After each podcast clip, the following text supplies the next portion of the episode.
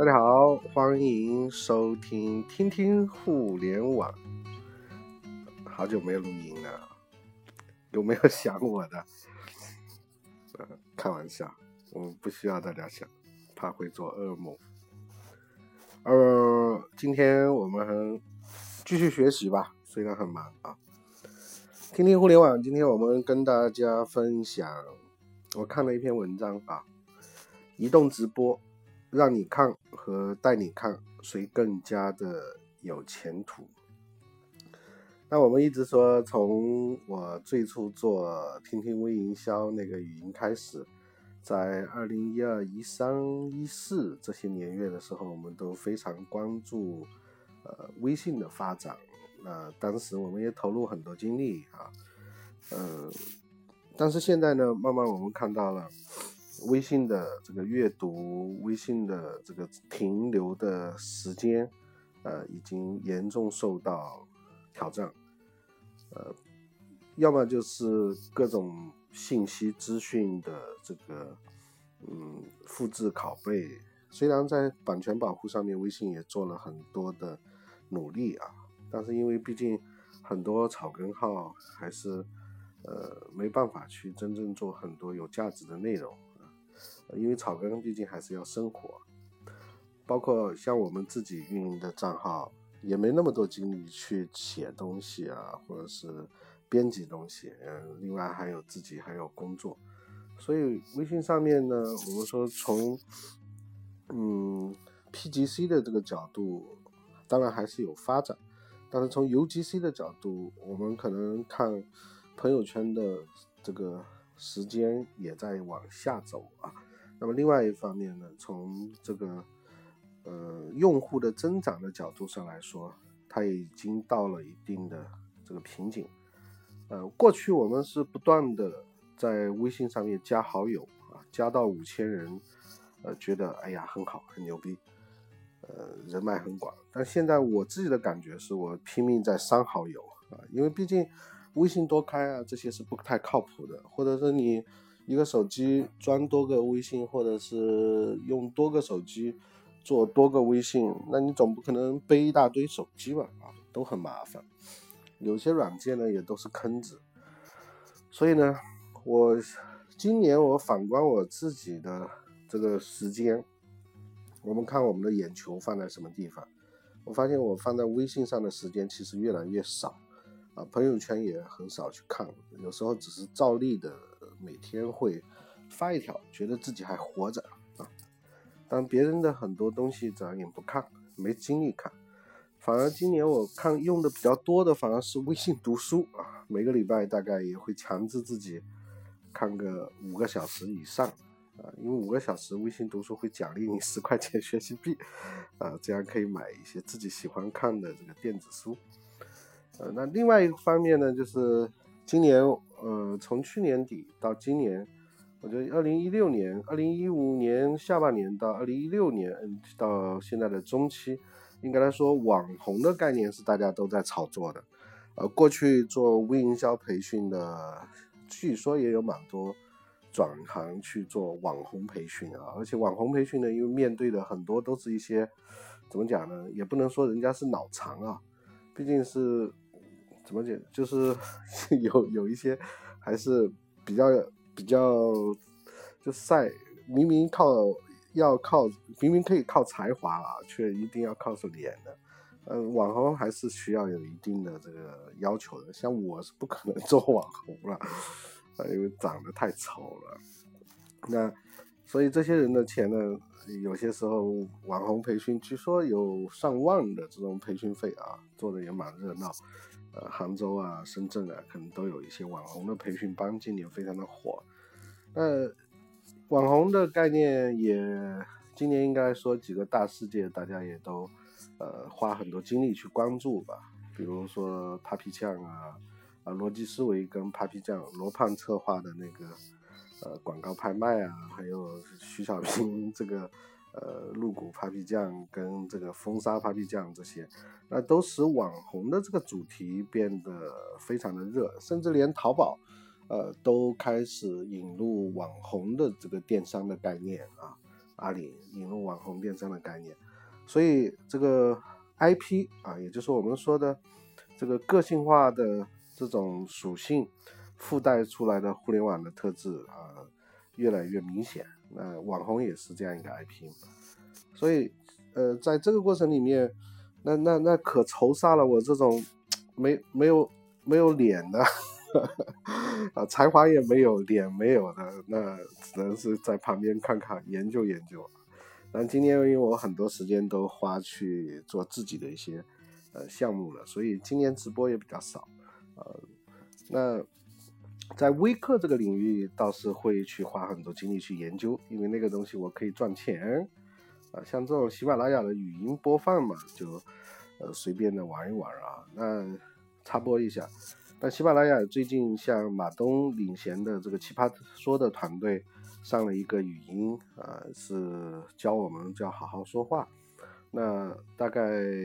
每个礼拜会做一些更新，一年两百多个语音，每个语音大概在六分钟左右。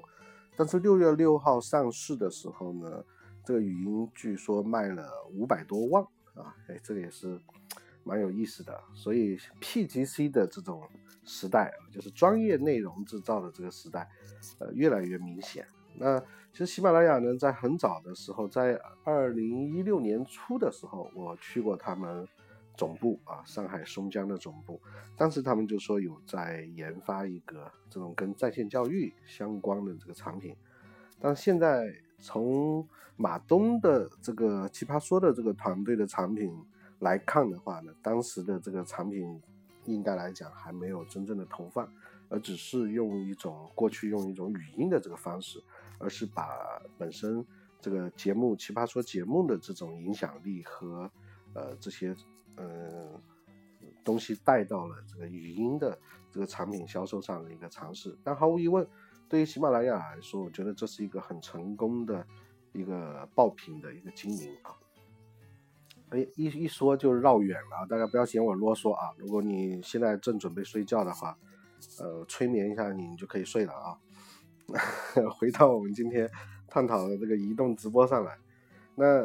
到底是让你看和带你看谁更加会有前途呢？因为之前女星这个大家很熟的柳岩啊，亮相在一个直播平台上，那当然有明星亮相，立刻就有大量关注。呃，当年新浪也是一样啊，有王菲啊、姚晨啊这些，呃，直接就拉高了用户啊。那据称呢，这个直播间呢，同时在线的人数啊，柳岩上线的时候，PC 端和移动端加起来接近两千万啊。那当然，在我们的大洋彼岸啊，Facebook 创始人扎克伯格在六一儿童节那天给小朋友们带来一份特别的这个礼物。他呢，通过自己家的这个 Facebook Live，在跟国际空间站啊三个宇航员进行了二十多分钟的天地连线。那这次直播在 Facebook 上面吸引了一百万的这个观众，直播视频的播放量很快就突破了五百七十万。从直播吸引的这个数字上来说，还不如国内一个网红啊。所以这个中国的这个用户确实是很吓人。那如果说秀场式的这个男女主播带有一些表演性质的这个直播属于让你看的这样一种类型的话，那么像柳岩和 Facebook 创始人马马克扎克直播科参与的这种直播呢，应该说是融合了带你看的这样一个元素啊，甚至我觉得有点像我们平时一些纪录片啊，或者是像呃中央四套那个什么呃。北纬三十度，还有那个什么，呃，大江南北到处去玩，有一个主持人那种一种感觉啊。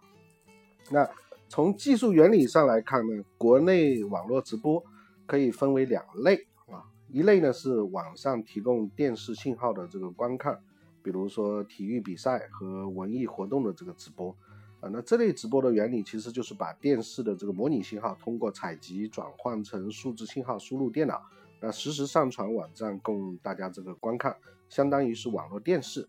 那当然这个也有很多粉丝啊，比如我们没办法在电视机前，那现在你要看欧洲杯啊，要看球赛，那这种电视的网网络直播，还是有很大群体的。当然，你也可以弹幕啊。那另一类呢，就是真正意义上的这个网络直播，也就是我们今天谈网红的这个模式。那么在现场呢，应该说是会架设一些独立的信号采集设备啊，比如音频的、视频的。那导入这个导播端啊，导播设备或者是一个平台呢，就是我们这些呃开发 APP 的这些研发出来的。那再通过网络上传到服务器啊，发布这个供应我们的这个粉丝去观看。那其实最早的时候，我们看以前的我们做教育的时候用 YY 啊，用 YY 直播，其实只不过是那个时候带宽条件没有现在好，可能啊还没有真正那么火起来。那原理其实是一样的啊，YY 可能更多我们偏向于用语音啊，哟。外面怎么有声音呀？这隔音不好啊！哈哈，啊，楼道有人有小朋友。那么自制内容的这个网络直播又可以分为表演性质的这个网络直播和实实录性质的这个网络直播。那么前面我们提到的各种男女主播通过镜头唱歌啊、模仿啊、脱口秀啊、跳舞啊，以及其他各种动作表演等等，那么后面这种呢？就是各类的会议啊、活动啊、世界啊或者现象的这样一个网络直播，那不同的有些平台呢，可能都会有自己的这个定位啊。那么其中表演性质的这个网络直播呢，具有明显的是让你看这样一种特征，看的对象主要是出镜的这个主播，所以要拼颜值啊，或者是你要有才华、要有才艺，让别人欣赏。那而实录性质的这个网络直播呢，则具有强烈的带你看的这样一个属性。那比如，如果你真的在啊，我估计这个不行啊。你说真的在中央开会，在那直播，那估计马上被撸掉。那通过主播的这个手机或镜头，让观众有身临其境的这个现场感。那在以表演性质这个网络直播为核心的这个直播平台当中呢，由于男女主播相当于是视频当中的男女主角。那么在当前以博眼球、送礼物作为商业模式的这个移动直播，在利益的驱动之下呢，那么草根男女主播表演会有一些出格或者是低俗化、色情化的是必然的，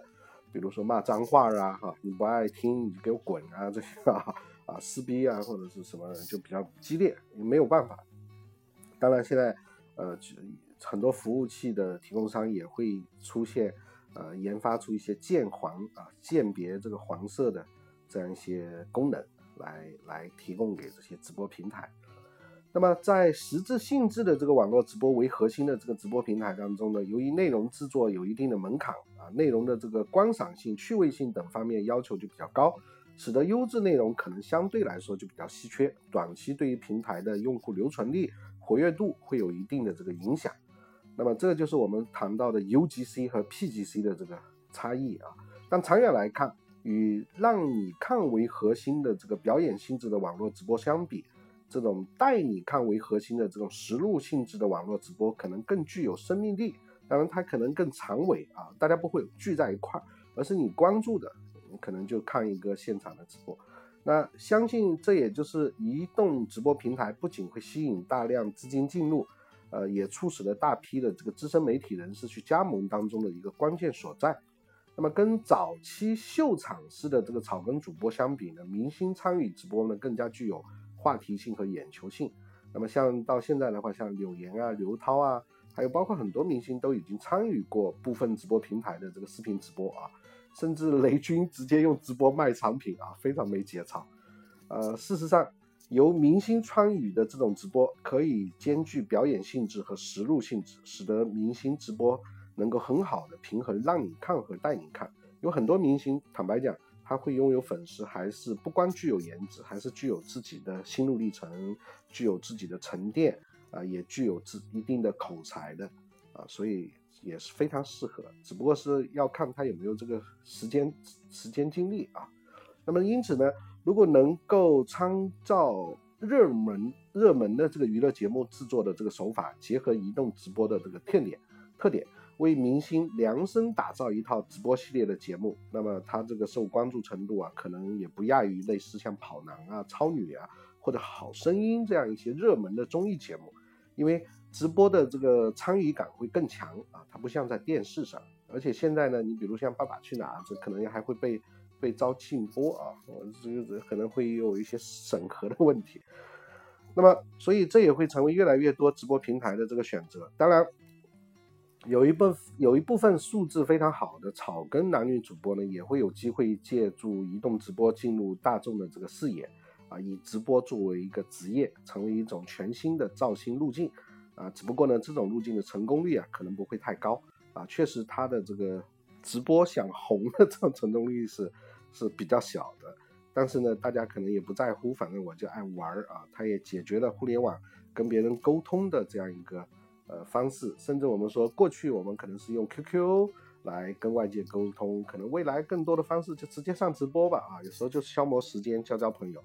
那除非产品的这个科技感或者是可演示性更强啊，否则。就像我们刚刚说，像雷军用直播进行自身产品的这个发布，那可能就会短命啊，因为这种直播商业推广的含义太过于明显，而且呢，观众或者围观者呢，肯定也不会为普通的这个广告付费。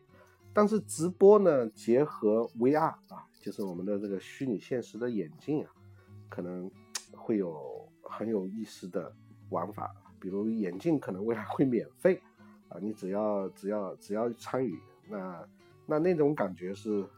可能超越三 D 的，我还没体验，但我大概只能这样想象。那这个时候的话，占用我们的时间可能就会更长了啊。所以有一个人说，现在小朋友读什么专业比较好？我觉得这个很有逻辑性啊，建议他去学眼科啊，因为未来可能我们戴眼镜参与虚拟直播，或者是整天对着屏幕啊，眼睛明显会出问题，所以。眼科可能跟牙科一样啊，都会成为很热门的这个职业。啊，别人去直播，咱们就治眼睛吧啊。不过呢，